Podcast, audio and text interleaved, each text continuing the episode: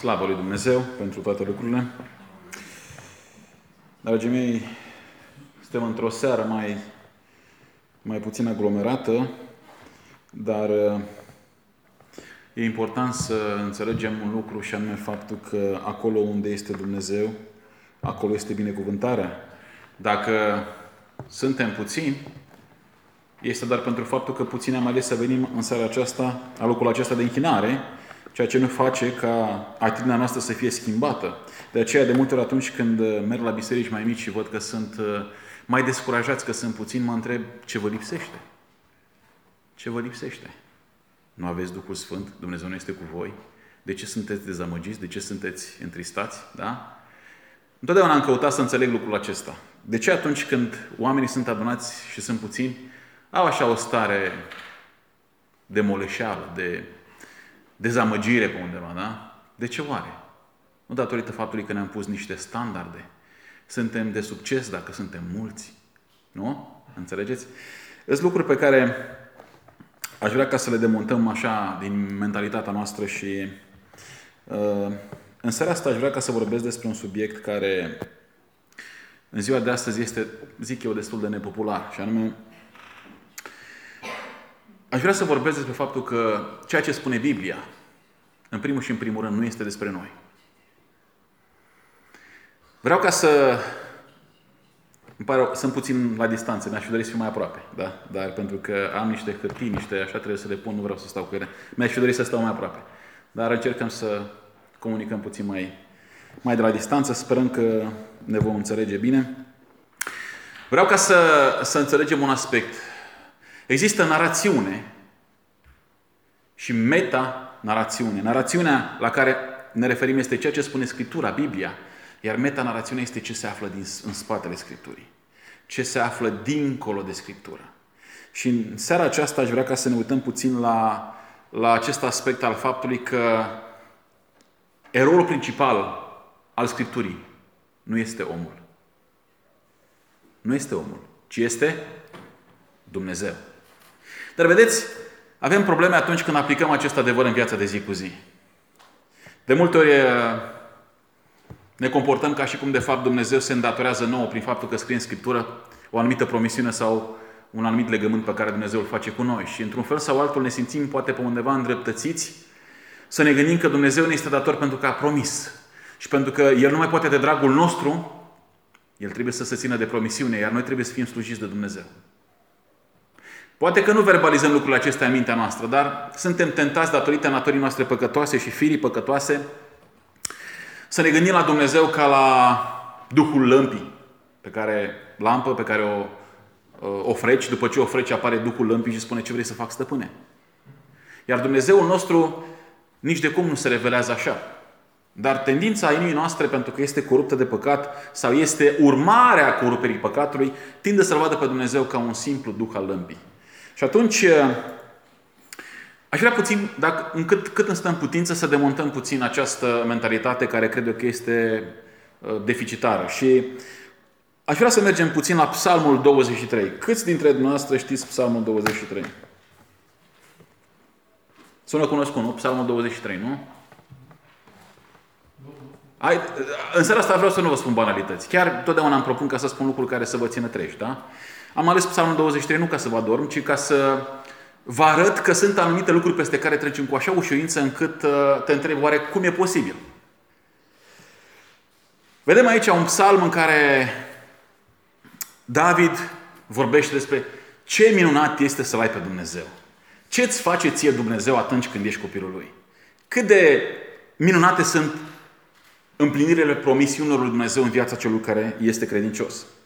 Și aș vrea ca să vedem doar câteva versete pe marginea cărora să comentez puțin, pentru că vreau să ajung la subiectul principal și anume nu este vorba despre noi, ci este vorba despre Dumnezeu. Haideți să vedem. Psalmul 23 începe așa. Domnul este păstorul meu. Vedem că spune păstorul meu. Pare a fi vorba despre mine, nu?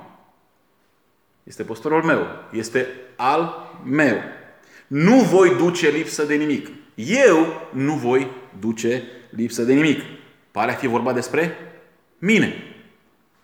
El mă paște în pășuni verzi, adică El mă direcționează pentru beneficiul meu în pășuni verzi și mă duce la ape de odihnă. Resort, hotel, sunt în vacanță. Dumnezeu se ocupă de tot beneficiul meu, da? Al meu. Îmi înviorează sufletul. El este Cel care îmi dă vioiciune și mă povățuiește pe cărări drepte. El îmi arată scurtătura către binecuvântare. Din pricina numelui Său. Și aici ne oprim. Momentan aici ne oprim. Dintr-o dată apare scopul pentru care Dumnezeu îmi face aceste lucruri. Dar nu e așa că de foarte multe ori trecem peste acest din pricina numelui Său, așa ca și cum ar fi un fel de pauză. În altă parte găsim, în alte traduceri găsim selah, adică pauză între anumite puncte principale, idei principale din psalm. Și trecem cu vederea din pricina numelui Său și ne gândim înseamnă ce fi vrând să însemne, da? Mergem mai departe, citim mai departe și dintr-o dată ne desfătăm în Domnul acesta care de fapt este acea facilitate pe care și-o dorește oricine, da? Vatmanul care cară bagajele, cel care vine și dă cu frunza de palmier și ne aerisește, ne face să ne simțim foarte bine Dumnezeu, da? Dar care este scopul pentru care Dumnezeu de fapt ne răsfață, sau răsfață, cum spune David aici? Ne răsfață. Care este motivul pentru care Dumnezeu face lucrul acesta? Vedeți? Aici spune că din pricina numelui Său. E o exprimare pe care noi, cei din ziua de astăzi, o înțelegem foarte, foarte nevoie.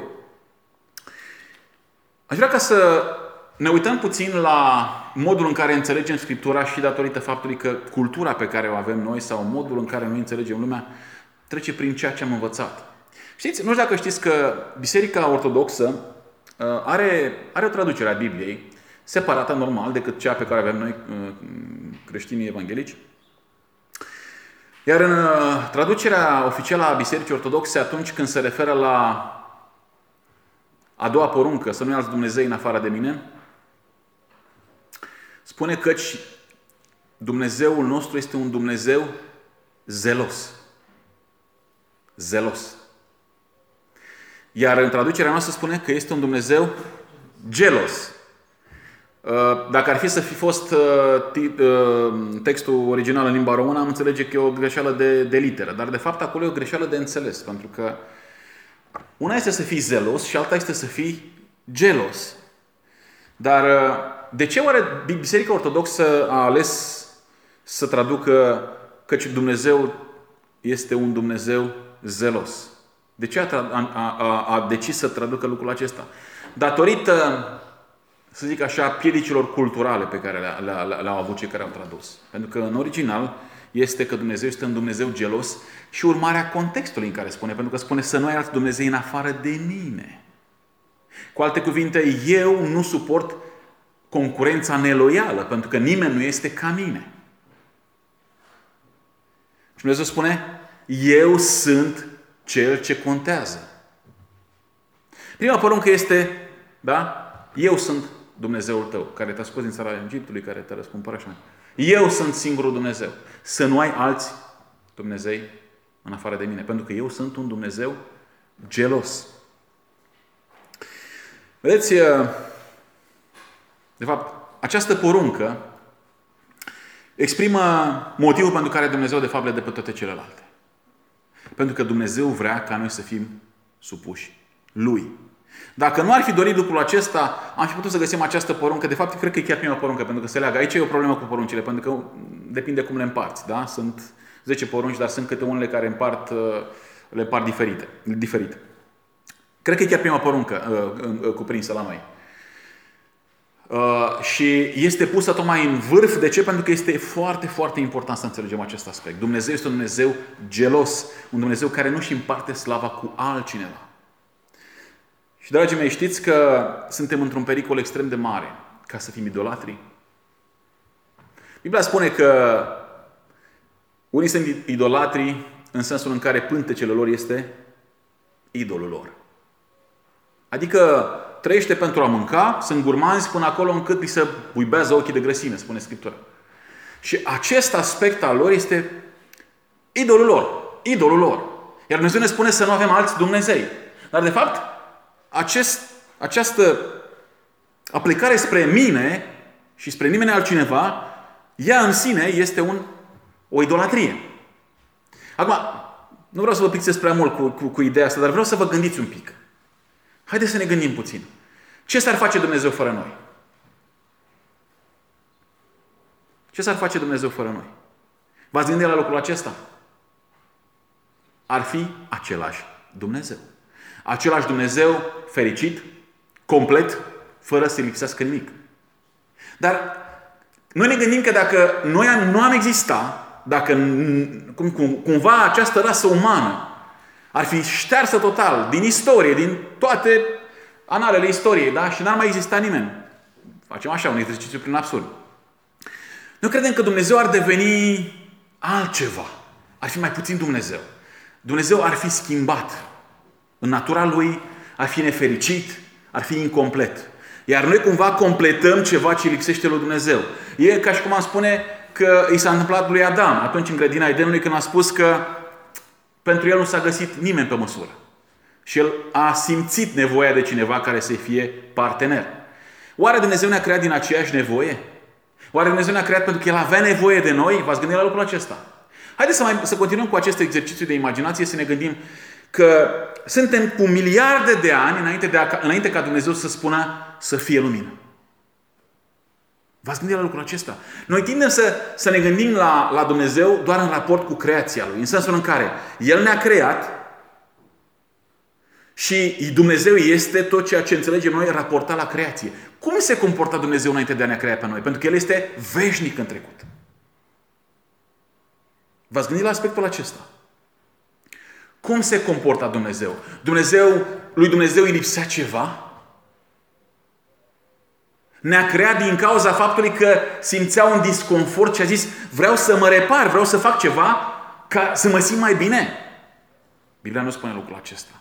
Dar dintr-o dată omul ajunge să fie creat și ajunge să aibă pretenții. Eu vreau. Și cred că asta este problema noastră. Începem să personalizăm toate lucrurile prin care trecem. Chiar mă gândesc că poate Baraba, tâlharul acela care trebuia să fie crucificat în locul Domnului Iisus Hristos, atunci când poate, dacă ar fi fost în ziua de astăzi și ar fi văzut Scriptura, spune este despre mine în Biblie. Despre mine este vorba în Biblie. Da? Începe să personalizeze, să se vadă important, când de fapt e un tâlhar. E un tâlhar. Este scris și despre el în Biblie, dar incidental, în sensul în care nu este eroul principal, ci cel negativ. Mă înțelegeți? Omul este erou, poate, într-un fel, din punctul ăsta de vedere în Biblie, dar nu este eroul principal, ci nici măcar eroul pozitiv. Ce este eroul negativ? Nu știu dacă am vrea să ne mândrim cu lucrul acesta. Vedem aici o acțiune a lui Dumnezeu. Dumnezeu spune că este păstorul nostru. Aici Scriptura ne spune că Dumnezeu este păstorul nostru. Iar noi nu vom duce lipsă de nimic. Cine noi? Cei care suntem mai Lui. Asta spune cumva despre faptul că noi merităm lucrul acesta? Nu, dar implicăm cumva. Pentru că noi suntem deosebiți. Pentru că noi suntem oarecum într-un fel sau altul. Dumnezeu ne este dator să ne facă lucrul acesta. Iar noi considerăm că, bine, nu noi neapărat, nu mă refer la noi ca biserică. Noi ca oameni în general. Considerăm că dacă noi facem o faptă bună, Dumnezeu ne este dator cumva. Și cumva faptele bune sau binecuvântările pe care le primim sunt datorită faptului că noi L-am obligat pe Dumnezeu prin faptele noastre bune ca Dumnezeu să le binecuvânteze. Nu se poate mai fals de așa ceva. Frați și surori, dimineața am auzit despre cuvântul har. Știți ce înseamnă har? V-ați gândit vreodată că noi respirăm aerul pe care Dumnezeu ne-l dă fără să plătim pentru el? Un astmatic știe lucrul acesta. Un astmatic știe, pentru că va trebui să cumpere un aparat din acesta de inhalare să poată respira un aer curat și își dă seama că de fapt acel aparat costă foarte mult. Dacă n-ar fi avut acel aparat, ar fi considerat că este de la sine înțeles. Știați că bătăile inimii de fapt nu ne costă nimic? Știați că toate efectele sau toate reacțiile chimice din trupul nostru de fapt nu ne costă nimic? Dar noi habar n-avem de ele. Noi habar n-avem de faptul că Dumnezeu reglează fiind toate aceste aspecte ale vieții noastre în așa fel încât noi nici să nu ne intereseze de ele. Dar gândiți-vă la lucrul acesta. Ceea ce noi habar n-avem, Dumnezeu se îngrijește de aceste lucruri. Dar oare de ce face Dumnezeu lucrul acesta? De ce Dumnezeu se obosește cu noi? Cu o ființă căzută, o ființă care dă mari bătaie de cap din perspectiva umană, pentru că Dumnezeu poate să rezolve orice, categoric, ceea ce s-a dovedit. De ce Dumnezeu își mai bate capul cu noi? Știți de ce? Din pricina numelui Său. Din pricina numelui Său. Știți, o întrebare simplă sună așa. De ce te-a creat Dumnezeu? O întrebare așa de simplă cu un răspuns așa de greu. De fiecare dată când întreb pe cineva de ce te-a creat Dumnezeu, am pauze lungi și dese în a auzi un răspuns. De ce te-a creat Dumnezeu? De obicei nu știm. Ne aflăm aici fără ca noi să ne fi dorit lucrul acesta. Părinții noștri s-au gândit la noi, am ajuns aici, dar noi suntem un efect al unei cauze pe care nu am creat-o noi. Dumnezeu a hotărât ca noi să existăm, iată-ne aici. Și acum ce e de făcut? Înțelegeți? E foarte important să înțelegem lucrul acesta. Noi nu avem un aport la existența noastră. Noi suntem aici datorită unei forțe exterioare nouă. Datorită unei voințe exterioare nouă. Nu vreau să complic lucrurile, dar nu pot să trec peste aceste aspecte, pentru că sunt foarte importante, frați și surori. Vreau să mă înțelegeți un lucru. Nu vreau să vă complic, nu vreau să vă aduc niște termeni care să fie greu de ținut minte sau așa, dar vreau să înțelegeți un lucru. Dacă vom aborda o teologie simplistă de la Anvon, vom avea o viață simplă și simplistă de trăit în viața de zi cu zi. Dacă nu vom înțelege, de fapt, cine este acest Dumnezeu care ne vorbește în Scriptură? Vom ajunge să ne închinăm unui Dumnezeu străin acestui Dumnezeu. Vom ajunge să ne închinăm unui Dumnezeu după imaginația noastră. Știți că evreii, atunci când au așteptat vreo 40 de zile să vină Moise de pe munte, să vină cu ce spune Dumnezeu, da? La un moment dat, nu mai avea răbdare și spune lui Aron, fă-ne un Dumnezeu ca să ne închinăm înaintea Lui. Ei aveau nevoie aceasta în ei înșiși de a se închina unui Dumnezeu. Ei aveau conștiința aceasta că există un Dumnezeu. Și Aron ce face? Le ia foarte multe bijuterii, le topește și le face un vițel. Acum, eu m-am gândit așa. Chiar atât de îngrămădit să fie să se gândească că acel vițel pe care l-au creat ei este Dumnezeul lor. Dar m-am gândit după aceea și am zis așa. Ei chiar au crezut că acel vițel este acel Dumnezeu. Ei nu s-au gândit că Dumnezeu este o persoană care are voință proprie, care face lucrurile indiferent de ce gândesc oamenii și nu este purtat pe umeri de oameni cum putea fi acel vițel. Ei chiar credeau că acel vițel i-a scos din Egipt. Ca să vedeți unde duce mintea omenească. Au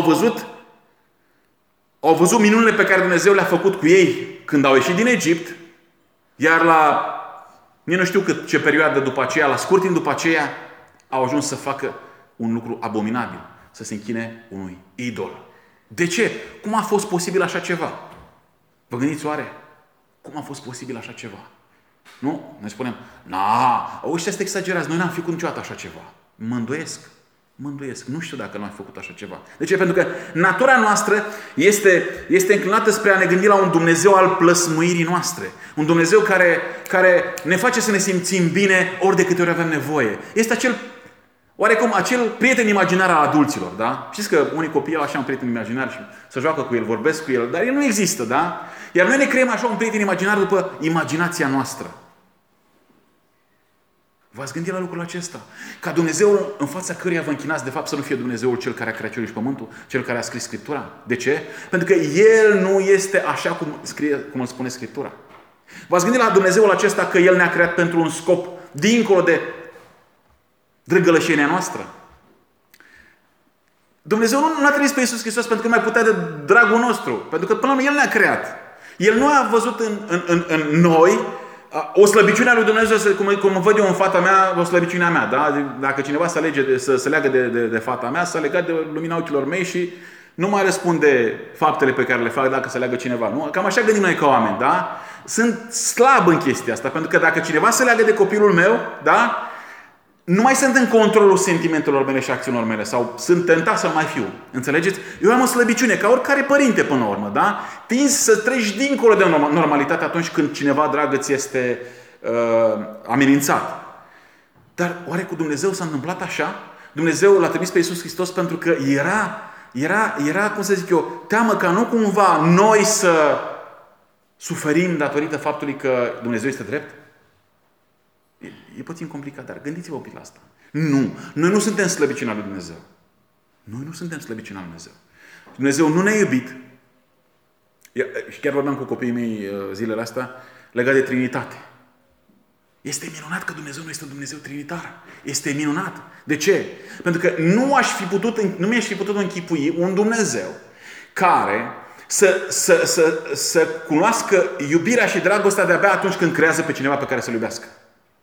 Dumnezeu deja înțelegea și știa ce înseamnă iubirea și dragostea înainte de a ne crea. Pentru că fiind în Trinitate, ei, Tatăl și Fiul și Duhul Sfânt, și țineți cont de lucrul acesta, că acestea sunt niște nume care sunt date convențial urmarea a creierii. Ei nu au fost Tatăl, Fiul și Duhul Sfânt înainte de a crea omul. Ei au fost trei persoane care aveau unicitate personală, dar noi le numim așa în funcție de cum au apărut în scena istoriei. Și ei și-au dat numele acesta. Dar știm foarte bine că numele triunic al lui Dumnezeu este Iahve. Așa că Tatăl este Iahve, Fiul este Iahve, Duhul Sfânt este Iahve. Dar noi spunem Tatăl, Fiul și Duhul Sfânt ca să-i diferențiem cumva ca natură și ca funcție. Dar vreau să spun, Dumnezeu Tatăl îl iubea pe Dumnezeul Fiul, Dumnezeul Fiul îl iubea pe Dumnezeul Duhul Sfânt și Dumnezeul Duhul Sfânt îl iubea pe Dumnezeul Tatăl. Cu aceeași iubire. Nu simțeau nevoia de infuzie de iubire, de ceva mai mult decât atât. Iar noi am apărut, nu datorită unei lipse de dragoste în Dumnezeire, datorită abundenței de dragoste pe care Dumnezeu a vrut să o împărtășească cu creația Lui. Mare atenție! Dumnezeu nu are nevoie de noi, Dumnezeu nu are nevoie de dragostea noastră, pentru că Dumnezeu, în primul și în primul rând, este fericit în El însuși. Dumnezeu se iubește pe El însuși. Dumnezeu este pentru scopurile Lui însuși. De aceea, Biblia, în primul și în primul rând, nu este despre noi. Noi suntem o narațiune în cadrul metanarațiunii, cum am spus mai devreme. Noi suntem o poveste pe care Dumnezeu o iubește. E foarte important, zic eu, de înțeles lucrul acesta. Vom găsi pasaje care să vorbească despre râvna lui Dumnezeu pentru numele Lui. În Isaia 43, 49, în Psalm 106, în Roman 9, Ezechiel 20, în Ezechiel 36, în 1 Samuel 12. Nu intrăm acum în toate aceste aspecte, da? Dar vă spun, sunt foarte multe pasaje care vorbesc despre râvna lui Dumnezeu pentru numele Său. Cu alte cuvinte, Dumnezeu a făcut lucrurile pe care le-a făcut datorită numelui Său, datorită scopurilor Sale, nu datorită faptului că El avea nevoie de noi. El nu a făcut afacere cu noi. Dumnezeu, vreau să vă spun ceva, cu noi este falimentar. Pentru că întotdeauna iese în pierdere. Cea mai mare pierdere pe care a avut-o a fost Fiul Său, Iisus Hristos, care a murit pe cruce. Nemeritat. Dumnezeu nu face afaceri cu noi. Noi nu suntem o afacere bună pentru Dumnezeu. Noi suntem pierderea lui Dumnezeu. Era mult mai bine pentru Dumnezeu din punct de vedere al afacerii, să zic în ghilimele, da? Dacă nu ne crea deloc. Aș merge mai departe să spun că noi suntem o pacoste pentru Dumnezeu.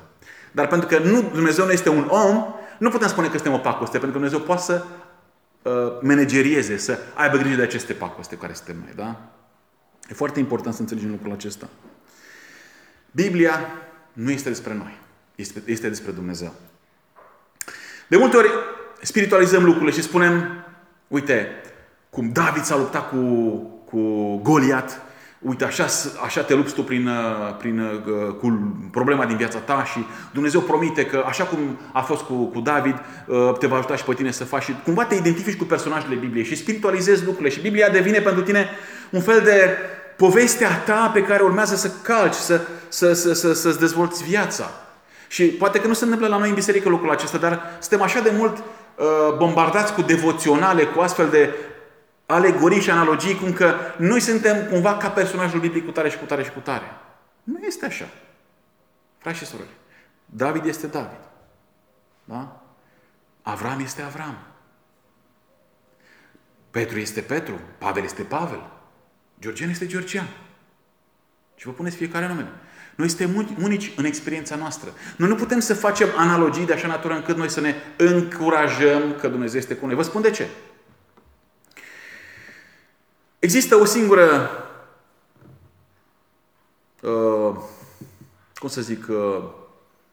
experiență prin care a trecut David și nu va mai trece nimeni. Și anume, atunci când l-a ucis pe Goliat, a luat o praștie, a învârtit-o deasupra capului, a aruncat piatra și l-a lovit pe Goliat drept în frunte, între ochi. Omul acesta a murit și aia a fost tot. Pentru că omul acesta, David, a spus: nu voi permite unui neteat împrejur să se lege de Dumnezeul meu. Dumnezeu a fost cu el pentru că Dumnezeu i-a promis că va fi cu el. Ce se întâmplă dacă tu arunci cu praștia și ratezi? Goliat se apropie. Există doar o singură istorisire în Biblie despre David și Goliat. Dar acolo nu e scris despre mine sau despre dumneavoastră. Nu este scris despre noi. Haideți să nu luăm aceste istorisiri din Biblie și le facem despre noi. Înțelegeți? Biblia nu vorbește despre mine acolo când vorbește despre Goliat, despre David. Nu vorbește despre mine când vorbește despre Avram. Ei sunt o pildă pentru noi, ne spune Scriptura. Este o pildă pentru noi. Adică un model de a călca pe urmele lor. Cum spune și Pavel, călcați pe urmele mele pentru că și eu calc pe ale lui Hristos. Și când ne uităm în Biblie, să nu ne vedem pe noi înșine acolo ca eroi participanți la narațiunea Bibliei. E foarte important lucrul acesta. Să nu superspiritualizăm Biblia. Vreau să mai citim încă un pasaj la Efeseni 1. E un pic... E folosit destul de bine, destul de des, dar pare un pic mai complicat. Haideți să vedem. Deci Efeseni 1, de la 3 la 6, spune așa. Binecuvântat să fie Dumnezeu, Tatăl Domnului nostru Iisus Hristos, care ne-a binecuvântat cu tot felul de binecuvântări duhovnicești în locurile cerești în Hristos. În El, Dumnezeu ne-a ales înainte de întemeierea lumii ca să fim sfinți și fără prihană înaintea Lui, după ce, în dragostea Lui, ne-a rânduit mai dinainte să fim înfiați prin Iisus Hristos după buna plăcere a voii sale. Spre lauda slavei harului Său pe care ne l-a dat în prea iubitul Lui. Amin. Frați și sorori, facem așa niște ni se contorsionează mintea când ne gândim la cuvintele acestea întortocheate, da? Dar hai să simplificăm puțin lucrurile și spunem așa, că Dumnezeu să fie binecuvântat pentru ce a făcut pentru noi, da? De ce? Că în dragostea Lui ne-a rânduit mai dinainte ca să fim înfiați prin Iisus Hristos după buna plăcere a voii sale și spune în versetul 6, spre lauda slavei harului Său. Ce înseamnă acest verset 6? Spune următorul lucru. Care este cauza pentru care noi am fost aleși înainte de întemeierea lumii în Hristos? Care este cauza? De ce ne-a ales Dumnezeu? Pentru drăgălășenia noastră, nu? Pentru că Dumnezeu nu mai putea de dragul nostru, nu? Nu, ni se spune clar. Pentru spre lauda slavei harului Său, da? Foarte mare atenție. Lauda slavei harului Său. Și o luăm invers. Harul Său. Harul Său este tot ceea ce experimentăm noi bun în lumea aceasta. Slava lui Dumnezeu este tot ceea ce are radianță, tot ceea ce putem vedea în jurul nostru ca fiind plăcut și frumos. Și lauda este tot ceea ce noi facem ca reacție la ceea ce vedem că Dumnezeu a creat. Așa că El ne-a creat, El ne-a înfiat în Hristos înainte de întemeierea lumii pentru numele Lui. Pentru numele Lui. E foarte important să înțelegem lucrul acesta și asta ne va elibera de anumite preconcepții pe care le mai pot numi și pretenții. De ce este bine că Dumnezeu este pentru numele Lui? Este pentru slava numelui Lui. De ce este bine? Pentru că ar putea părea că nu e chiar bine, nu? Adică ne-ar fi plăcut ca să fie vorba despre noi, nu? Cui nu-i place să-i se spună ce frumos, ce deștept, ce minunat ești, nu? Decât să ne se spună ești țărână. Ești o pacoste. Nu? Nu ne plac astfel de apelative. Dar, din fericire, Dumnezeu nu ne spune treaba asta. N-ar trebui să ne spună noi, din bun simț. De ce este bine? Că Dumnezeu este pentru numele Său. Dumnezeu face toate lucrurile pentru slava numelui Său. De ce este bine? În primul și în primul rând, pentru că înțelegem cu adevărat că Dumnezeu nu este disperat după ascultarea noastră. Fiindcă atât de mult a iubit Dumnezeu lumea că a trimis pe Fiul Său, ca oricine crede. Haideți, credeți, vă rog frumos, ca să nu-L supărăm, să nu-L deranjăm, să nu cumva Dumnezeu să cadă în disperare. Noi mergem cumva și le spunem oamenilor ca și cum, de fapt, îi faceți lui Dumnezeu un bine. Veniți la Dumnezeu, veniți la Dumnezeu, că îi faceți... Nu spune cu cuvintele acestea, dar cumva parcă lui Dumnezeu îi facem bine, nu? Când de fapt realitatea este că cel care spune da lui Hristos, lui sie și își face bine. Da? Dumnezeu nu este disperat după supunerea mea, ci după fericirea mea. E cuvântul acesta disperat, e puțin că am exagerat din punctul meu de vedere. L-am spus că am exagerat, dar înțelegeți ideea, da?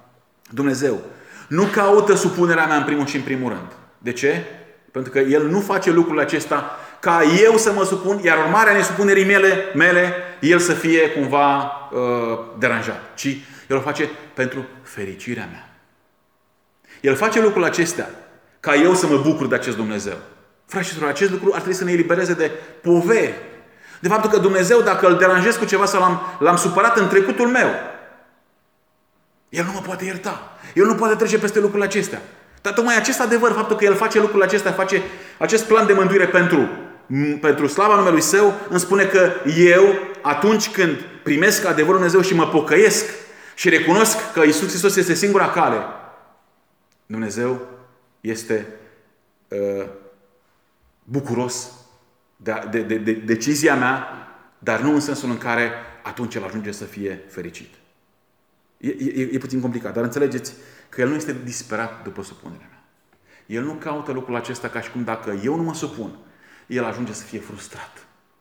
Pentru că succesul Lui nu stă în supunerea mea, ci în faptul că, ales fiind de Dumnezeu, înainte de întemeierea lumii, pentru scopul numelui Său, da? Eu aleg să mă bucur de Dumnezeul mântuirii mele. Dacă Dumnezeul Scripturii nu este bucuria mea supremă, suntem idolatri, frați și surori. Dacă Dumnezeul Scripturii nu este bucuria mea supremă, dacă aleg într-un moment al vieții mele să mă închin scopurilor mele, plăcerilor mele, și vreau să fac o mare distinție aici, a merge la biserică, a face fapte spirituale, fapte bune, nu înseamnă automat că te închini cu adevărat la Dumnezeu. Să nu înțelegeți prin lucrul acesta că eu caut să vă manipulez, să veniți la biserică, să faceți fapte bune sau astfel de lucruri, da? Fiecare își analizează inima și viața lui într-un mod personal. Dar dacă Dumnezeul Scripturii nu este sursa, nu este bucuria mea supremă, eu sunt un idolatru. Mă închin altcuiva decât lui Dumnezeu și anume cui mă închin? Mie și plăcerilor mele. Mie și plăcerilor mele. De aceea, să ne eliberăm de această povară și să vedem că Dumnezeu este pentru Dumnezeu. Dumnezeu este mai important pentru Dumnezeu. Dumnezeu l-a dat pe Iisus Hristos pentru ca să-și arate nemărginita putere și nemărginita bogăția harului Său. Da? Nu pentru ca, în primul și în primul rând, vreau să mă înțelegeți, acesta este primul motiv. Că și noi suntem cumva prinși în planul Dumnezeu și Dumnezeu spune că noi suntem iubiți de El și așa mai departe. E foarte adevărat. Dar nu acesta este scopul principal pentru care Dumnezeu l-a trimis pe Iisus Hristos. Da? Ci l-a trimis pentru că era plin de râvnă pentru numele Său. Și al doilea motiv pentru care este bine că Dumnezeu este pentru Dumnezeu este că nu tu ești în centrul Universului. Nu știu dacă vi se pare un lucru bun, dar mi se pare un lucru bun că eu nu sunt în centrul Universului. De câte ori atunci când sunteți într-o relație, uite, de exemplu, soț-soție, nu aveți problema respectivă. Când soțul sau soția are o atitudine nepotrivită, mă simt ofuscat, mă simt enervat. Simt că cumva pretenția mea de relație este încălcată de către partenerul meu de viață datorită faptului că, domnule, este vorba despre mine. M-ai deranjat. Și încep să mă enervez. Și încep să mă comport incorect. De ce? Pentru că am pretenții. E vorba despre mine. Scriptura vorbește că tu trebuie să faci așa. Și trebuie să te comporți așa. De câte ori nu venim în biserică și avem pretenția ca alții să ne slujească? Frate, m-ai deranjat cu lucrul acesta. M-am potignit. Mulți folosim aceste cuvinte cumva ca o cheiță care deblochează inima, cum să zic, religioasă a celorlalți, în așa fel încât să-i manipulăm să facă ce vrem noi. Dacă vreau cu adevărat să manipulez pe cineva dintr-o biserică, m-am potignit, frate, de ceea ce faci tu. Și chiar dacă Biblia nu spune că este un păcat, din dragoste trebuie să nu mai fac lucrul acela care îl potignește pe fratele, nu? Sau pe sora. Și ce facem? Avem pretenții. Eu am avut pretenții, am pretenții. Și dumneavoastră aveți pretenții. Cu siguranță fiecare are pretenții. Da? Când nu mai este vorba despre noi și când este vorba doar despre Dumnezeu, totul privim ca pe un har. Faptul că astăzi mi s-au întâmplat lucruri bune în viața mea nu ar trebui să fie o normalitate. Nu ar trebui să văd o normalitate într-o lume rea și oarecum dată blestemului, dacă ne gândim în Geneza 2, nu? Geneza 3. Da? Spin și pălămidă să-ți dea câmpul ăsta, da? Cu trudă să-ți câștigi pâinea, da? Tu, femeie, în chinuri să-ți naști copiii, da? Nu vezi nicio binecuvântare în treaba asta. Dumnezeu spune, datorită acestui păcat, uite ce lucruri rele se vor întâmpla. Și totuși, aerul este respirabil. Totuși, relațiile sunt ok, putem să... Dar în același timp, noi avem pretenții. Avem pretenții ca Dumnezeu să fie într-un fel sau altul. Ne e greu să ne imaginăm cum Dumnezeu deschide inima unora și o deschide pe altora. Cum de tatăl meu ajunge să fie în iad când mi-aș fi dorit să nu fie acolo. Avem pretenții. Doamne, dar de ce nu? Întrebarea ar trebui să mă pun cum o pune și Pavel în Roman 9. Dar cine ești tu, omule? Cine ești? Înțelegeți ce înseamnă pretenția? Pretenția paralizează relația mea cu Dumnezeu și cu ceilalți. Când am pretenții, înseamnă că eu am drepturi. Cine ne dă nouă drepturi să spunem, pentru că tu ești creștin, trebuie să te comporți așa cu mine? Spuneți-mi și mie, unde se dă un îndemn în Scriptură unde se spune cum să se comporte ceilalți cu tine?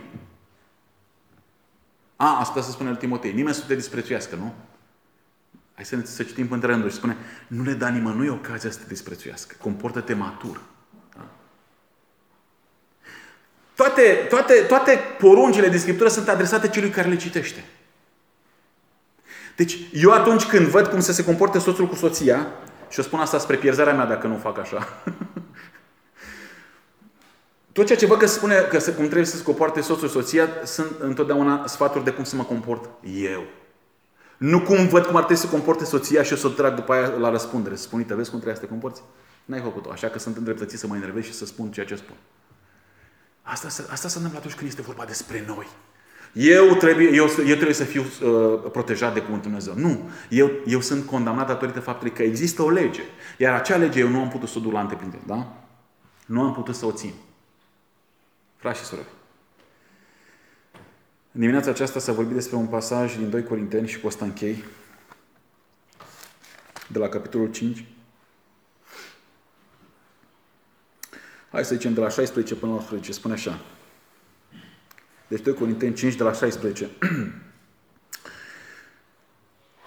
Așa că de acum încolo nu mai cunoaștem pe nimeni în felul lumii. Și chiar dacă am cunoscut pe Hristos în felul lumii, totuși acum nu-L mai cunoaștem în felul acesta. Căci dacă este cineva în Hristos, este o făptură nouă. Cele vechi s-au dus, iată că toate lucrurile s-au făcut noi. Este că ne oprim cam aici. Aici punem punctul pentru că este și partea de jos a paginii. Nu ne mai obosim să mai dăm pagina și pare să că de fapt s-a spus tot ceea ce trebuia. Căci dacă este cineva în Hristos, este o făptură nouă. Iată că toate lucrurile vechi s-au dus. Iată și toate lucrurile s-au făcut noi. Da? Mă uit în jurul meu, mă uit la mine.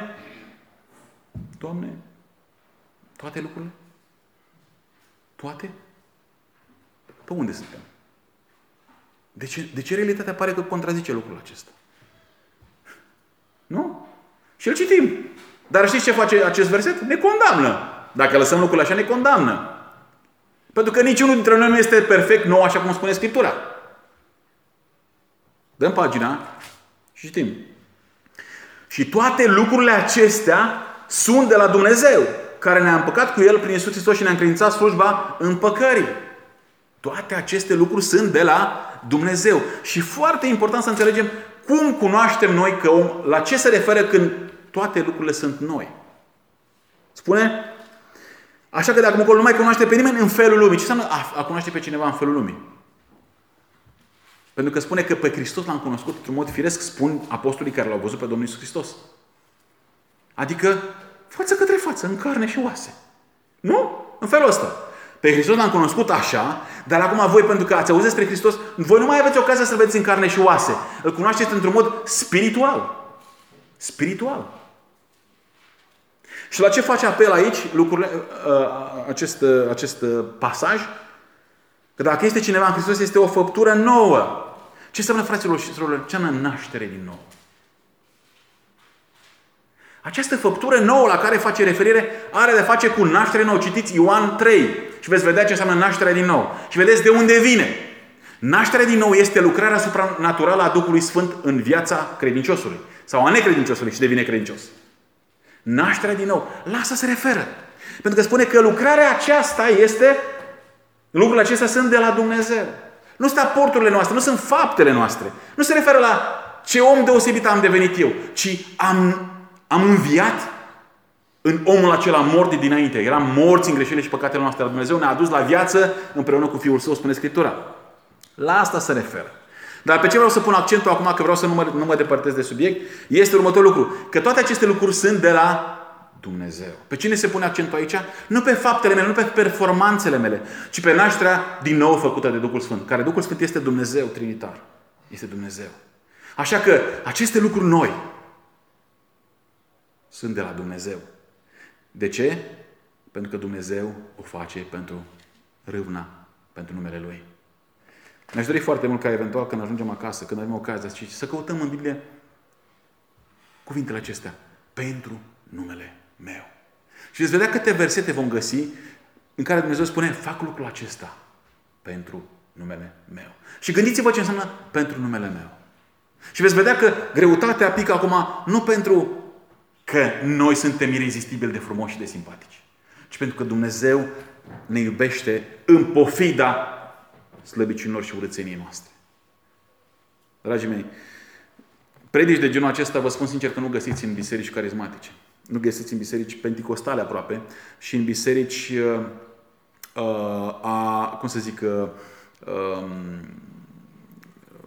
molipsite, să zic așa, de New Age, de mișcarea aceasta care îl pune pe om în centru.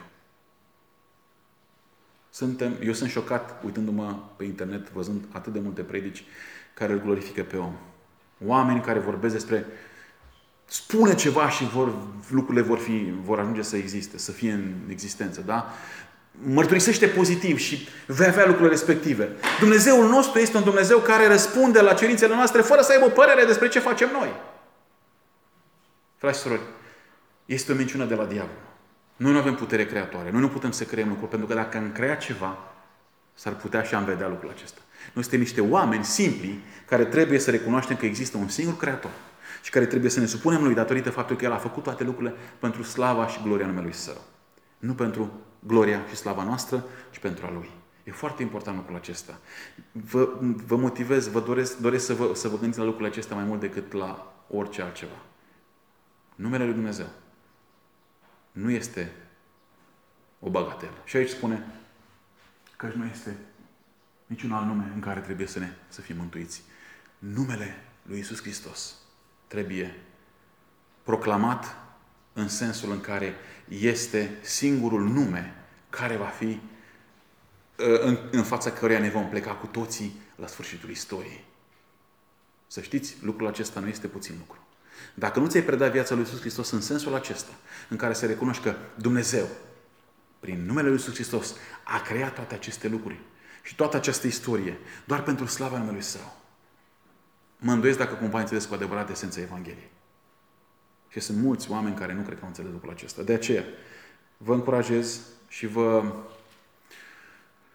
avertizez, pe de altă parte, că dacă nu înțelegem foarte bine acest aspect, este foarte posibil să ne închinăm unui Dumnezeu diferit decât cel al Bibliei.